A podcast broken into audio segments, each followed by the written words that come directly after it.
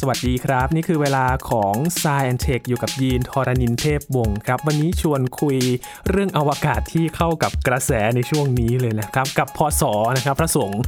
พระกับอวกาศครับคุณผู้ฟังอาจจะสงสัยนะครับว่า2อย่างเนี่ยมันจะมาเข้ากันได้ยังไงนะครับมันเข้ากันแน่นอนครับมาคุยกับเติ้ลณัฐนนท์ ดงสูงเนินจาก Space TH กันนะครับใน Science Tech วันนี้ครับ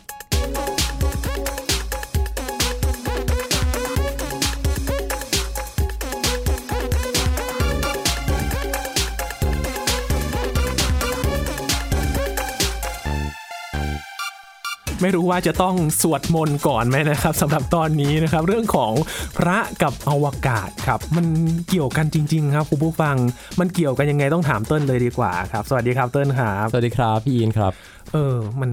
มันต้องมีการทำพิธีอะไรกันก่อน ต้องสวดมนต์ไหมต้นอยากชวนคิดอย่างนี้มากกว่าว่าศาสนากับอวกาศมันเกี่ยวข้องกันยังไงครับพี่อินแต่เราเคยคุยกันก่อนหน้านี้นะที่รัสเซียที่เขามีบาทหลวง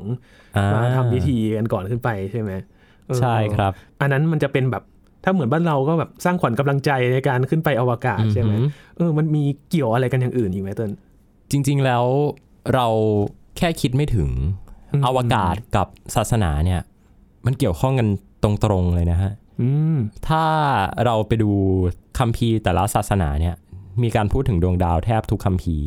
รวมถึงในแต่ละศาสนาเนี่ยดวงดาวกับวัตถุบนท้องฟ้าต่างๆเนี่ยมันเกี่ยวข้องโดยตรงกับศาสนานะครับศาสนาอิสลามเนี่ยสัญลักษณ์ของศาสนาเขาเนี่ยคือพระจันทร์กับดาวนะแล้วก็มันหมายความว่าอะไรมันหมายความว่ามันเกี่ยวข้องกันโดยตรงแล้วชาวมุสลิมเนี่ยนะฮะหรือว่าคนอิสลามเนี่ยเขาดูดาวกันเก่งมากนะฮะพี่อินตั้นเคยไปดูหอดูดาวที่ภาคใต้นะครับที่จังหวัดสงขลานะครับเขาถึงกับต้องมีศูนย์นะฮะคือเวลาที่ชาวมุสลิมเขาดูเวลาอะไรต่างๆเนี่ยรวมถึงเดือนรอมฎอนของเขาเนี่ยเขาก็จะต้องดูจากดาวใช่ไหมดูดาวดูพระจันทร์นะครับทีนี้เนี่ยก็มีอาจารย์ที่เขาบอกว่าเฮ้ยแค่สังเกตด้วยตาเนี่ยมันไม่พอมันต้องใช้กล้องดูดาวนะครับก็เลยร่วมมือกับทางสถาบันวิจัยดาราศาสตร์แห่งชาติทำให้การปฏิบัติศาสนกิจเนี่ยของชาวมุสลิมในบริเวณนั้นเนี่ยแม่นยำมากขึ้นด้วยการใช้เครื่องมือวิทยาศาสตร์เข้ามาช่วยมันจะมีประกาศเข้าสู่เดือนรอมฎอนในวันนี้ก็ดูจากนี้แหละพอมีหอดูดาวก็ทำให้แม่นยำมากขึ้นเลยใช่ครับแม้กระทั่งของคริสเองเนี่ยนะครับบนต้นคริสต์มาสเนี่ยต้องมีดาวอันนี้เขาจะเรียกว่า Star of Bethlehem นะครับก็เป็นดวงดาวที่ปรากฏในช่วงที่พระเยซูประสูติเนาะรวมถึงศาสนาพุทธของเราเองเนี่ยศาสนาพุทธเนี่ยเขาก็มีการพูดถึงเรื่องเกี่ยวกับดวงดาวเหมือนกันนะครับแล้วก็เรื่องของจักรวาลมันจะมีศาสตร์ที่เรียกว่าจักรวาลวิทยาของพุทธศาสนานะครับว่าแต่ละทวีปคือยังไงดวงดาวโคจรแบบไหนแล้วมนุษย์เนี่ยอยู่ในบริเวณที่เรียกว่าชมพูทวีปเนี่ยคือยังไงก็มีคนพยายามที่จะเปรียบเทียบมันเข้ากับตัวหลักวิทยาศาสตร์จริงๆนะครับแต่ว่าทีนี้เนี่ยสิ่งที่น่าตั้งคำถามแล้วก็น่ามาชวนคุยกันเนี่ยก็คือสิ่งที่ศาสนาพูดถึงวิทยาศาสตร์หรือว่าพูดถึงการสำรวจอวกาศเนี่ยมันเป็นเรื่องเมื่อ 2,000 กว่าปีที่แล้วนะครับแล้วในปัจจุบันเนี่ยเมื่อคนเรารู้จักกับดวงดาวมากขึ้นคนเรารู้จักกับท้องฟ้ามากขึ้นเนี่ยศาสนาจะปรับตัวให้เข้ากับความเชื่อของคนในฝั่งของวิทยาศาสตร์ได้ไหมนะครับถ้าคุณบอกว่าศาสนาเนี่ยคือเครื่องยึดเหนี่ยวจิตใจคือเครื่องมือที่ทำให้คนเนี่ยสามารถที่จะพึ่งพิงได้ในยามที่รู้สึกเหนื่อยยากลำบากเนี่ยการที่ต้องปรับอะไรบางอย่างเพื่อให้มันเกี่ยวข้องกับสังคมวิทยาศาสตร์ในปัจจุบันเนี่ยก็เป็นเรื่องที่น่าสนใจมากๆนะครับแต่ก็เลยอยากชวนมาคุยกันเรื่องนี้เพราะว่าวัดแห่งหนึ่งนะฮะที่ญี่ปุ่นเนี่ยนะครับที่เขาชื่อว่าต้องขำไว้ก่อนเลยนะขำทำไมก็มีความพยายามนะครับของวัดที่ญี่ปุ่นนะครับในการที่จะทำโครงการอวกาศนะครับด้วยการส่งพระพุทธรูปเนี่ยขึ้นไปโคจรรอบโลกนะครับแล้วก็เขาไม่ได้แค่เรียกว่าเป็นดาวเทียมหรือว่ายานอวกาศด้วยนะเขาเรียกว่าเป็นวัดอีกแห่งหนึ่งเลยนะครับก็คือชื่อว่าวัดโกอันจินะครับเป็นวัดแรกที่จะโคจรอยู่รอบโลกนะครับแล้วก็อันนี้น่าสนใจมากเลยเพราะว่าเราก็จะงงนะว่าเขาทำไปเพื่ออะไรเขาบอกว่าญี่ปุ่นเนี่ยเป็นประเทศที่เกิดภัยพิบัติค่อนข้างบ่อยเนาะไม่ว่าจะเป็นแผ่นดินไหวสึนามิอะไรต่างๆเนี่ยซึ่งผู้คนเนี่ยก็อาจจะต้องการกำลังใจต้องการความช่วยเหลือด้านจิตใจนะครับทีนี้เนี่ยถ้าเกิดว่า เราหลงป่านึกภาพว่าเติ้ลหลงป่าเนี่ยเติ้ลอยากจะไหว้พระเฮ้ยขอให้บอกทางออกหน่อยอะไรแบบนี้ครับแทนที่เราจะไม่รู้ว่าจะหันไปไหนหันไปไหว้อะไรเราหันขึ้นไปบนท้องฟ้าแล้วเราก็จินตนาการว่าโอ้บนนั้นเนี่ยมีพระสัมมาสัมพุทธเจ้าเนี่ยคอยชี้ทางให้กับเราอยู่เนี่ยมันก็จะช่วยตรงนี้ได้นะครับพี่อินแล้วก็อันนี้คือเจ๋งมากเลยเขามีจะทำเป็นแอปด้วยเอาไว้ดูว่าเวลาที่วัดเนี่ยวัดโกอันจิเนี่ยโคจรอยู่รอบโลกเนี่ยต้องหันไปไหว้ที่องศาไหนอ๋อจะได้หันไปอย่างถูกต้องใช่ครับก็จะได้สวดมนต์แล้วก็เงยตั้งมุมเงยครับถ้าทางดาราศาสตร์เขาเรียกว่ามุม elevation นะมุม elevation แล้วนักบินอวกาศที่อยู่ข้างนอกเนี่ยก็สามารถก็จะสามารถไหว้พระได้ด้วยนะครับคือวัดที่ทำโครงการเนี่ยครับเขาชื่อว่าเป็นสำนักเนาะเป็นสำนักวัดไดโกจินะฮะเป็นวัดเก่าแก่ที่ก่อตั้งมาตั้งแต่คริสตศักราชที่ 1,115 นะฮะในญี่ปุ่นก็คือเก่าแก่มากนะครับคือเขาก็คงรู้สึกแหละว่าเด็กๆสมัยนี้เนี่ยไม่ค่อยไปวัดเลยนะครับคนสมัยนี้นี่คือก็ไม่ค่อยเข้าวัดกันเนาะดังนั้นเนี่ยถ้าอยากให้ศาสนาเนี่ยมันอยู่ได้ต่อไปเนี่ยเราก็คงต้องทำอะไรที่มันรีเลทเข้ากับสังคมปัจจุบันหน่อยนะครับเขาก็เลยวางแผนที่จะร่วมมือกับบริษัทอวกาศนะครับที่ชื่อว่า Terra Space เนี่ยที่โด่งดังมากในญี่ปุ่นเนี่ยนะครับเป็นบริษัทที่ทำเกี่ยวกับเรื่องของ CubeSat หรือว่าดาวเทียมขนาดเล็กเนี่ยเขาก็ไปร่วมมือกันครับแล้วก็ใช้เงินทุนประมาณ60 ล้านบาทเท่านั้นเองนะครับไม่ได้เยอะนะ60 ล้านบาทนะครับทำดาวเทียม CubeSat เนี่ยที่มีขนาด 6U ก็คือ 6x10x10 นะฮะก็คือ6เซนติเมตรนะครับคูณด้วย10เซนติเมตรคือ 6U เนี่ยมันมาจาก6ยูนิตนะครับ1ยูนิตเนี่ยมันจะเท่ากับ 10x10x10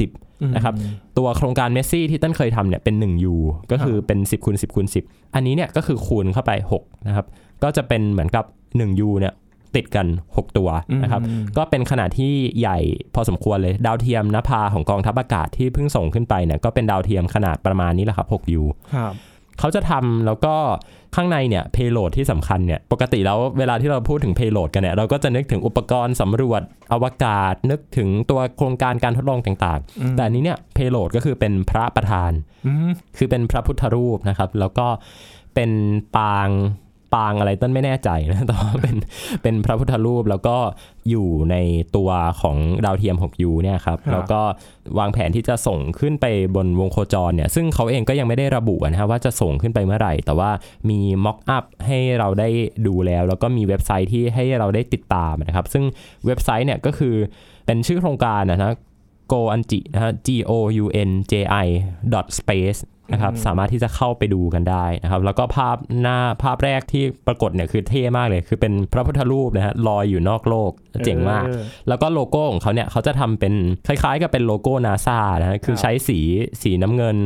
สีแดงแล้วก็เป็นสีทองนะฮะสีทองนี่น่าจะเป็นตัวแทนของพุทธศาสนาอะไรประมาณนี้แล้วก็ตรงกลางเนี่ยแทนที่จะเป็นรูปดาวนะฮะคือโลโก้ของ NASA เนี่ยตรงกลางก็จะเป็นรูปดาวเนาะแต่อันนี้คือเปลี่ยนจากรูปดาวเป็นรูปพระพุทธรูป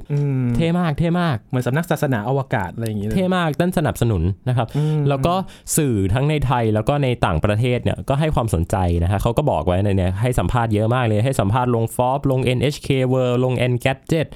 ลง TV Asahi เต็มไปหมดนะฮะโหลง Space TH ด้วยนะคือน่าสนใจมากเลยดอกเป็นสำนักศาสนาของเขาใช่ไหมที่เขามาทำตัวนี้เนี่ยใช่ครับเขาไปดูเว็บไซต์ในขณะนี้ก็ดูไปด้วยนะครับคือหลายคนอาจจะงงเนาะว่าอะไรเนี่ยมันเหมาะสมหรือเปล่าทำไมไม่สำรวมเลยเป็นพระต้องต้นเคยลงข่าวเนี่ยในเพจ Space TH แล้วก็มีคนบอกว่าเป็นพระเนี่ยต้องละทางโลกก็คือไปอวกาศก็คือต้องละทางโลกละไปเลยไม่เอาแล้วไปนอกโลกเลยดีกว่าคือที่เป็นแบบนี้เนี่ยจริงๆมันมีเรื่องที่น่าจะต้องพูดถึงแล้วก็อธิบายให้ทุกคนเข้าใจเนาะว่าปกติแล้วเนี่ยพุทธศาสนาเนี่ยที่เราเรียนกันเนี่ยเขาก็จะมีเป็น2นิกายหลักๆเนาะก็คือเถรวาทกับมหายานนะครับอย่างของเราเนี่ยก็คือเป็นเถรวาทนะลัทธิลังกาวงคือลักษณะคำสอนเนี่ยก็จะค่อนข้างคอนเซอร์เวทีฟหน่อยๆนะครับก็คือต้องมาจากการสังคายนาครั้งที่เท่าไหร่เขาก็จะกำหนดเอาไว้นะครับแต่ว่าทีเนี้ยลัทธิมหายานเนี่ยการได้มาซึ่งพุทธศาสนาของเขาเนี่ยเขาจะมีลักษณะเป็น decentralized ในตัวนะครับดังนั้นเขาจะค่อนข้างแบบrelate เข้ากับโลกปัจจุบันเนาะดังนั้นเราอาจจะเห็น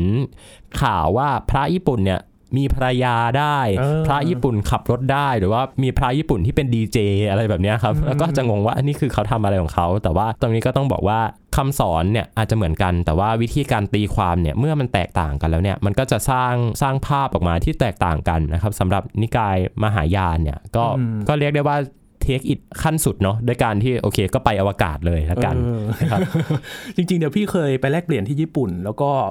ไปอยู่บ้านพระนี่แหละตอนแรกเนี่ยพี่ไม่รู้ว่าพระญี่ปุ่นเนี่ยเฮ้ยพอเห็นโน้ตมาใช่ไหมไปกัน6คนที่ได้ไปอยู่โฮสต์บ้านนี้นะแล้วแบบ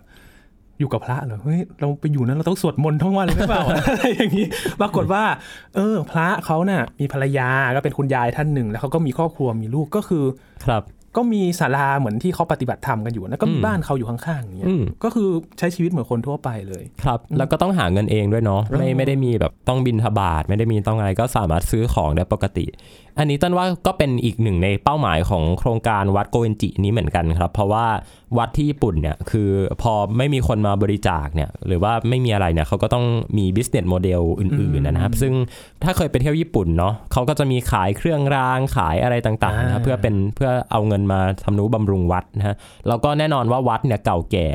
เกือบ 1,000 ปีนะเป็น 1,000 ปีเนี่ยก็ต้องดูแลเยอะหน่อยนะครับดังนั้นพอทำโครงการอวกาศเนี่ยเขาก็ต้องมีการระดมทุนแล้วก็ต้องมีการขายอะไรบางอย่างเพื่อที่จะสนับสนุนให้วัดเนี่ยสามารถดำเนินต่อไปได้ใช่ไหมครับถ้าเป็นบ้านเราเนาะวัดก็อาจจะขายวัตถุมงคลเช่าพระอะไรต่างๆหรือว่ามีพิธีกรรมอะไรที่ต้องเสียเงินเข้าร่วมนะครับแต่ว่าทุกวันนี้เนี่ยพี่ยีนเทรนด์ของการขายงานศิลปะแบบ NFT เนี่ยมาแรงมากๆนะครับช่วงนี้เราก็ได้เห็นศิลปินไทยหลายคนเนาะขายงานบน NFT เป็นการ decentralize ตัวงานศิลปะเนาะวัดนี้ก็เหมือนกันครับก็ทำ NFT เท่มากเขาเป็นงานอะไรที่เขาไปขายในนั้นนะเป็นการส่งคำอธิษฐานนะฮะแบบ NFT ก็คือปกติแล้วเนี่ยเราขอพรเนี่ยเราขอกับพระพุทธรูปเนาะเราขอกับวัดซึ่งมันก็เหมือนกับเก็บรวมไว้ที่วัดที่เดียวนะฮะแต่ว่าถ้าเราขอพรแบบ NFT เนี่ยด้วยเทคโนโลยีบล็อกเชนเนี่ยเทคโนโลยีบล็อกเชนเนี่ยมันก็คือการที่เอาข้อมูลเนี่ยไปเก็บเป็นแฮชเอาไว้ในทุกๆที่มีรันอยู่นะครับอย่างเช่นตัว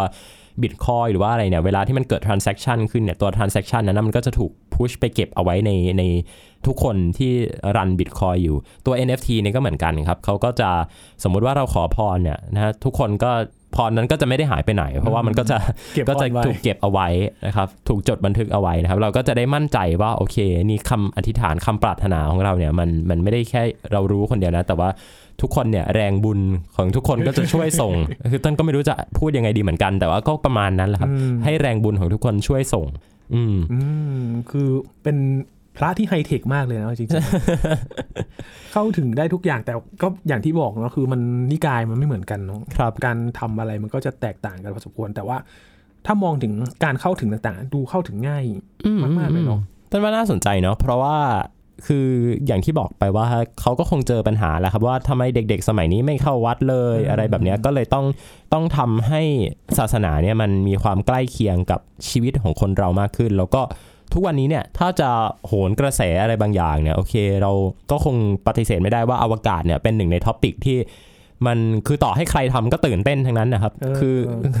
อีลอนมัสก์ทำก็ตื่นเต้นเจฟเบซอสทำก็ตื่นเต้นคนมีชื่อเสียงขึ้นไปก็ตื่นเต้นคนธรรมดาขึ้นไปก็ตื่นเต้นทีนี้พระขึ้นไปบ้างทำไมคุณจะไม่ตื่นเต้นล่ะมันก็ตื่นเต้นเหมือนกันนั่นแหละแล้วก็ในราคาที่เขาจ่ายไปเนี่ยที่ใช้เนี่ย60 ล้านบาทเนี่ยต้นว่าวัดใหญ่ๆในประเทศไทยเนี่ยรายได้ใน1เดือนหรือ1ปีเนี่ยนะฮะต้นว่า60ล้านบาทเนี่ยไม่น่าจะยากมากนะฮะก็เป็นเงินลงทุนที่ลงทุนไป60ล้านแต่ต้นว่าแค่กระแสแค่โอ้โหข่าวที่ลงไปเนี่ยก็น่าจะกระตุ้นให้คนหันมาสนใจแล้วก็ทางวัดเนี่ยก็น่าจะได้เงินบริจาคมาจำนวนมหาศาลนะฮะในการที่ระดมทุนมาทำโครงการนี้ต้นเห็นแค่นี้ต้นยังโอ้โหรีบหาเลขบัญชีเลยว่าจะบริจาคได้ที่ไหน ขอร่วมทำบุญหน่อยส่งศรัทธาจากเติ้นร่วมเข้าไปด้วยครับจริงๆมันเห็นการปรับตัวเหมือนกันเนาะมันก็ถ้ามองเปรียบเป็นธุรกิจมันก็คือความอยู่รอดอย่างหนึ่งที่จะทำให้คนยุคใหม่ๆเนี่ยที่เขาไม่ได้สนใจเนี่ยให้หันมาสนใจมากขึ้นครับมันจะปรับตัวเข้ากับบ้านเราได้ไหมต้นว่าจริงๆต้นมี ภาพยนตร์เรื่องหนึ่งนะเป็นภาพยนตร์สารคดีที่อยากชวนให้ทุกคนดูเลยเนี่ยมีบน Netflix ด้วยนะครับก็คือภาพยนตร์เรื่องเอฮิปาซิโกเนาะซึ่งเขาก็จะเล่าเรื่องราวเกี่ยวกับวัดพระธรรมกายนะครับว่าการที่วัดพระธรรมกายเนี่ยมีกิจกรรมต่างๆที่แตกต่างไปจากคำสอนแบบเดิมๆหรือว่าวัดแบบดั้งเดิมเนี่ยมันมีอะไรซ่อนอยู่ไหมแล้วก็การตีความศาสนาในโลกยุคใหม่คืออะไรความสัมพันธ์ระหว่างศาสนากับรัฐเป็นยังไงบ้างทำไมรัฐถึงพยายามที่จะควบคุมดูแลศาสนาด้วยการตั้งหน่วยงานต่างๆเพื่อมาดูแลแล้วก็ต้องมีการบอกว่าพุทธศาสนาเนี่ยเป็นศาสนาประจำชาติไทยเนี่ยคือมันมีอะไรซ่อนอยู่ไหมก็อยากที่จะชวนไปดูภาพยนตร์เรื่องนี้นะฮะจริงๆตัวโครงการนี้เนี่ยพอบอกว่าส่งพระพุทธรูปไปอวกาศเนี่ยนะฮะเรื่องราวของนิกายเถรวาทกับนิกายมหายานเนี่ยนะฮะก็ต้นนึกถึงเรื่องเอฮิปัสสิโกเนี่ยเป็นอย่างแรกเลยนะครับก็พอต้นว่าพอดูแล้วเนี่ยเราก็น่าจะเข้าใจว่าพุทธศาสนาในบ้านของเราเนี่ยมีความสัมพันธ์กับรัฐเป็นยังไงนะครับแล้วก็ถ้าเราต้องการที่จะให้พุทธศาสนาในไทยเนี่ยยั่งยืนจริงๆเนี่ยเราอาจจะต้องปรับนโยบายต่างๆว่าทำยังไงให้ศาสนาเนี่ยใกล้เคียงกับชีวิตของคนมากขึ้นแล้วก็การได้เห็นตัวอย่างจากทางญี่ปุ่นเนี่ยก็น่าจะช่วยทำให้เราเอามาคิดอะไรได้เยอะเหมือนกันนะครับต้นก็อยากเห็นพระสงฆ์ไทยไปอวกาศเหมือนกันนะครับอย่าแพ้เขาครับพศอย่ายอมนะอย่ายอมครับอย่ายอมต้องนมัสการพระสงฆ์องค์ไหนที่สนใจนะครับเรื่องอวกาศจริงๆการศึกษาในฐานะพระสงฆ์จริงๆก็มีการศึกษาในหลายด้านเหมือนกันเนาะที่เขาศึกษากันต้องมีพระสงฆ์ที่สนใจอยู่แหละในเรื่องนี้ในด้านวิทยาศาสตร์แบบนี้นะครับนอกจากพุทธแล้วคริสต์ที่น่าจะใกล้เคียงกับทางตะวันตกมากที่สุดเนี่ยมันมีอะไรผูกพันกับอวกาศบ้างไหมต้นคริสต์เนี่ยไม่ค่อยเห็นส่วนตัวต้นไม่ค่อยเห็นนะแต่ว่าส่วนมากคริสต์เนี่ยที่ต้นเห็นเนี่ยมากที่สุดเลยเนี่ยน่าจะเป็นเรื่องของความขัดแย้งในการนิยามพระเจ้ามากกว่านะครับว่าคือการเชื่อว่ามีพระเจ้าหรือไม่มีพระเจ้าเนี่ยเป็นประเด็นที่ชอบเอามาเล่นเอามาถกเถียงกันนะครับแต่ในขณะที่พุทธศาสนาเนี่ยเป็นศาสนาแบบไม่มีพระเจ้าเนาะก็คืออาศัยหลักสัจธรรมเนี่ยดังนั้นการสโคปมุมมองการศึกษาเนี่ยของทางพุทธเนี่ยเขาจะค่อนข้างกว้างนะครับแต่ว่าทางคริสต์เนี่ยก็กว้างเหมือนกันแต่ว่าจะเป็นกว้างในนิยามเรื่องเกี่ยวกับพระเจ้านะครับว่าพระเจ้าอยู่ตรงไหนพระเจ้าสร้างโลกและจักรวาลจริงหรือเปล่าอะไรเงี้ยดังนั้นถ้าให้มองแบบเร็วๆเนี่ยต้นว่าในฝั่งของคริสต์เนี่ยจะเป็นมุมมองของเหมือนกับแบ่งออกเป็น2ฝั่งมากกว่าว่าเป็นศาสนาที่เชื่อมั่นในพระเจ้ากับอีกฝั่งหนึ่งก็คือเป็นนักวิทยาศาสตร์ที่จะปฏิเสธการมีอยู่ของพระเจ้าแต่ทีนี้เนี่ยพอเป็นพุทธศาสนาเนี่ยการมีตัวตนอยู่ของพระพุทธเจ้าเนี่ยคือมันพูดคุยกันด้วยเหตุผลทางประวัติศาสตร์เนาะว่าพุทธประวัติเป็นยังไงเราก็อาจจะฟังอะไรแล้วแบบโอเคอันนี้ make sense นะอันนี้ไม่ make sense นะอะไรแบบนี้ครับมันก็จะมีการถกเถียงกันต่างๆไปดังนั้นถ้าพูดกันตรงๆแล้วเนี่ยการที่พุทธศาสนาเนี่ยหันมาสำรวจอวกาศเนี่ยนับว่าค่อนข้างเข้าแนวทางกับศาสนานะครับต้นว่าใช่เลยแล้วก็อย่างเรื่องของศาสนาอิสลามเนี่ยต้นว่าเรื่องการดูดาวเนี่ยเขาเก่งมากนะฮะดาวต่างๆเนี่ยคือดาวมันจะมีดาวที่ขึ้นต้นด้วยอัลอะไรอย่างเงี้ยครับอันนั้นน่ะคือเป็นภาษาอาหรับิกนะฮะเป็นภาษาที่ชาวมุสลิมใช้นะครับมุสลิมเนี่ยเป็นศาสนาที่เกิดขึ้นในบริเวณที่เป็นทะเลทรายเนาะต้องมีการเดินทางต้องมีการอะไรต่างๆดังนั้นชาวมุสลิมเขาจะดูดาวกันค่อนข้างเก่งเพราะว่าเขาต้องนำทางดังนั้นแต่ละเหตุผลเนี่ยที่มาที่ไปเนี่ยมันก็จะแตกต่างกันไปแต่ว่าสุดท้ายแล้วเราต้นก็คงต้องบอกว่าศาสตร์ของการดูดาวและวัตถุบนท้องฟ้านั้นน่ะมันเกิดขึ้นมาพร้อมกับมนุษย์ในช่วงแรกอยู่แล้วแล้วก็เก่าแก่กว่าศาสนาทุกศาสนาบนโลกใบนี้รวมกันเสียอีกนะครับดังนั้นการที่ศาสนาปรับตัวให้เข้ากับการสำรวจอวกาศสำรวจวัตถุท้องฟ้าในยุคสมัยใหม่เนี่ยถือว่าเป็นเรื่องที่น่าชื่นชมแล้วก็สมเหตุสมผลนะฮะนอกจากที่เราคุยกันบ่อยๆเนาะการเมืองกับอวกาศเนี่ยมันก็มีหลายมุมเนาะศาสนากับอวกาศเนี่ยเอาจริงๆแล้วเนี่ยมันก็แยกจากกันไม่ได้เลยไหมใช่ครับแล้วก็จริงๆมันมีเรื่องของการ decentralize เนาะแล้วก็ democratize คืออวกาศเนี่ยเมื่อก่อนมันถูกผูกติดอยู่กับรัฐใช่ไหมครับทีนี้ศาสนาก็เหมือนกันศาสนาเนี่ยเมื่อก่อนถูกผูกติดอยู่กับผู้มีอำนาจนะครับถ้าเราย้อนกลับไปดูในประวัติศาสตร์เนี่ยคนที่ เป็นตัวกระตุ้นที่ทำให้เกิดการค้นพบทวีปใหม่เนี่ยก็คือพระสันตะปาปาเนาะที่ตอนนั้นมีการตัดสินว่าประเทศไหนจะต้องเดินเรือไปทางตะวันออกประเทศไหนต้องเดินเรือไปทางตะวันตกแล้วก็ในที่สุดก็มีการเดินเรือนะฮะแล้วก็โคลัมบัสก็ต้องรับจ้างเดินเรือให้กับพระนางอลิซาเบลล่านะครับแล้วก็ไปค้นพบทวีปใหม่ในที่สุดนะครับดังนั้นเนี่ยศาสนาเนี่ยแทบจะมีตัวตนอยู่ในทุกเรื่องราวอยู่แล้วก็วิทยาศาสตร์การสำรวจอวกาศการค้นพบดินแดนใหม่คือทุกอย่างมันผูกรวมกันไปหมดนะฮะแล้วการ democratize เนี่ยมันคือการช่วยให้สมมุติว่าเราอยากที่จะนับถือศาสนาในแบบของเราได้เนี่ยเราก็สามารถที่จะทำได้โดยที่ไม่ต้องห่วงว่าโอเคคนอื่นเขาจะมาว่าหรือเปล่าหรือว่าคือต้นว่าถ้าตอนนี้ครับถ้าพระสงฆ์ไทยทำโครงการอวกาศเนี่ยสำนักพุทธศาสนาคงลงอะครับคงต้องลงไปตรวจสอบว่าทำอะไรของแกเนี่ยอะไรแบบนี้ครับ ก็เลยมองว่าจริงๆแล้วมันเป็นเรื่องของการ democratize ด้วยว่าเราจะทำยังไงให้ศาสนาเนี่ยกลายเป็นของเราจริงๆที่เราเคารพนับถือจริงๆคงจะไม่มีใครอยากที่จะให้การที่เราเคารพในอะไรบางอย่างเนี่ยเราถูกคนอื่นมาห้ามนะครับจริงๆในต่างประเทศเนี่ยเขาพูดเรื่องนี้กันมาบ้างพอสมควรนะฮะเช่นมีการตั้งลัทธิเบคอนอะไรเนี่ยก็คือคุณห้ามหมิ่นเบคอนนะอะไรแบบนี้คือจริงๆเขาต้องการที่จะเปรียบเทียบว่าเอ้ยแล้วทำไมเราถึงจะพูดถึง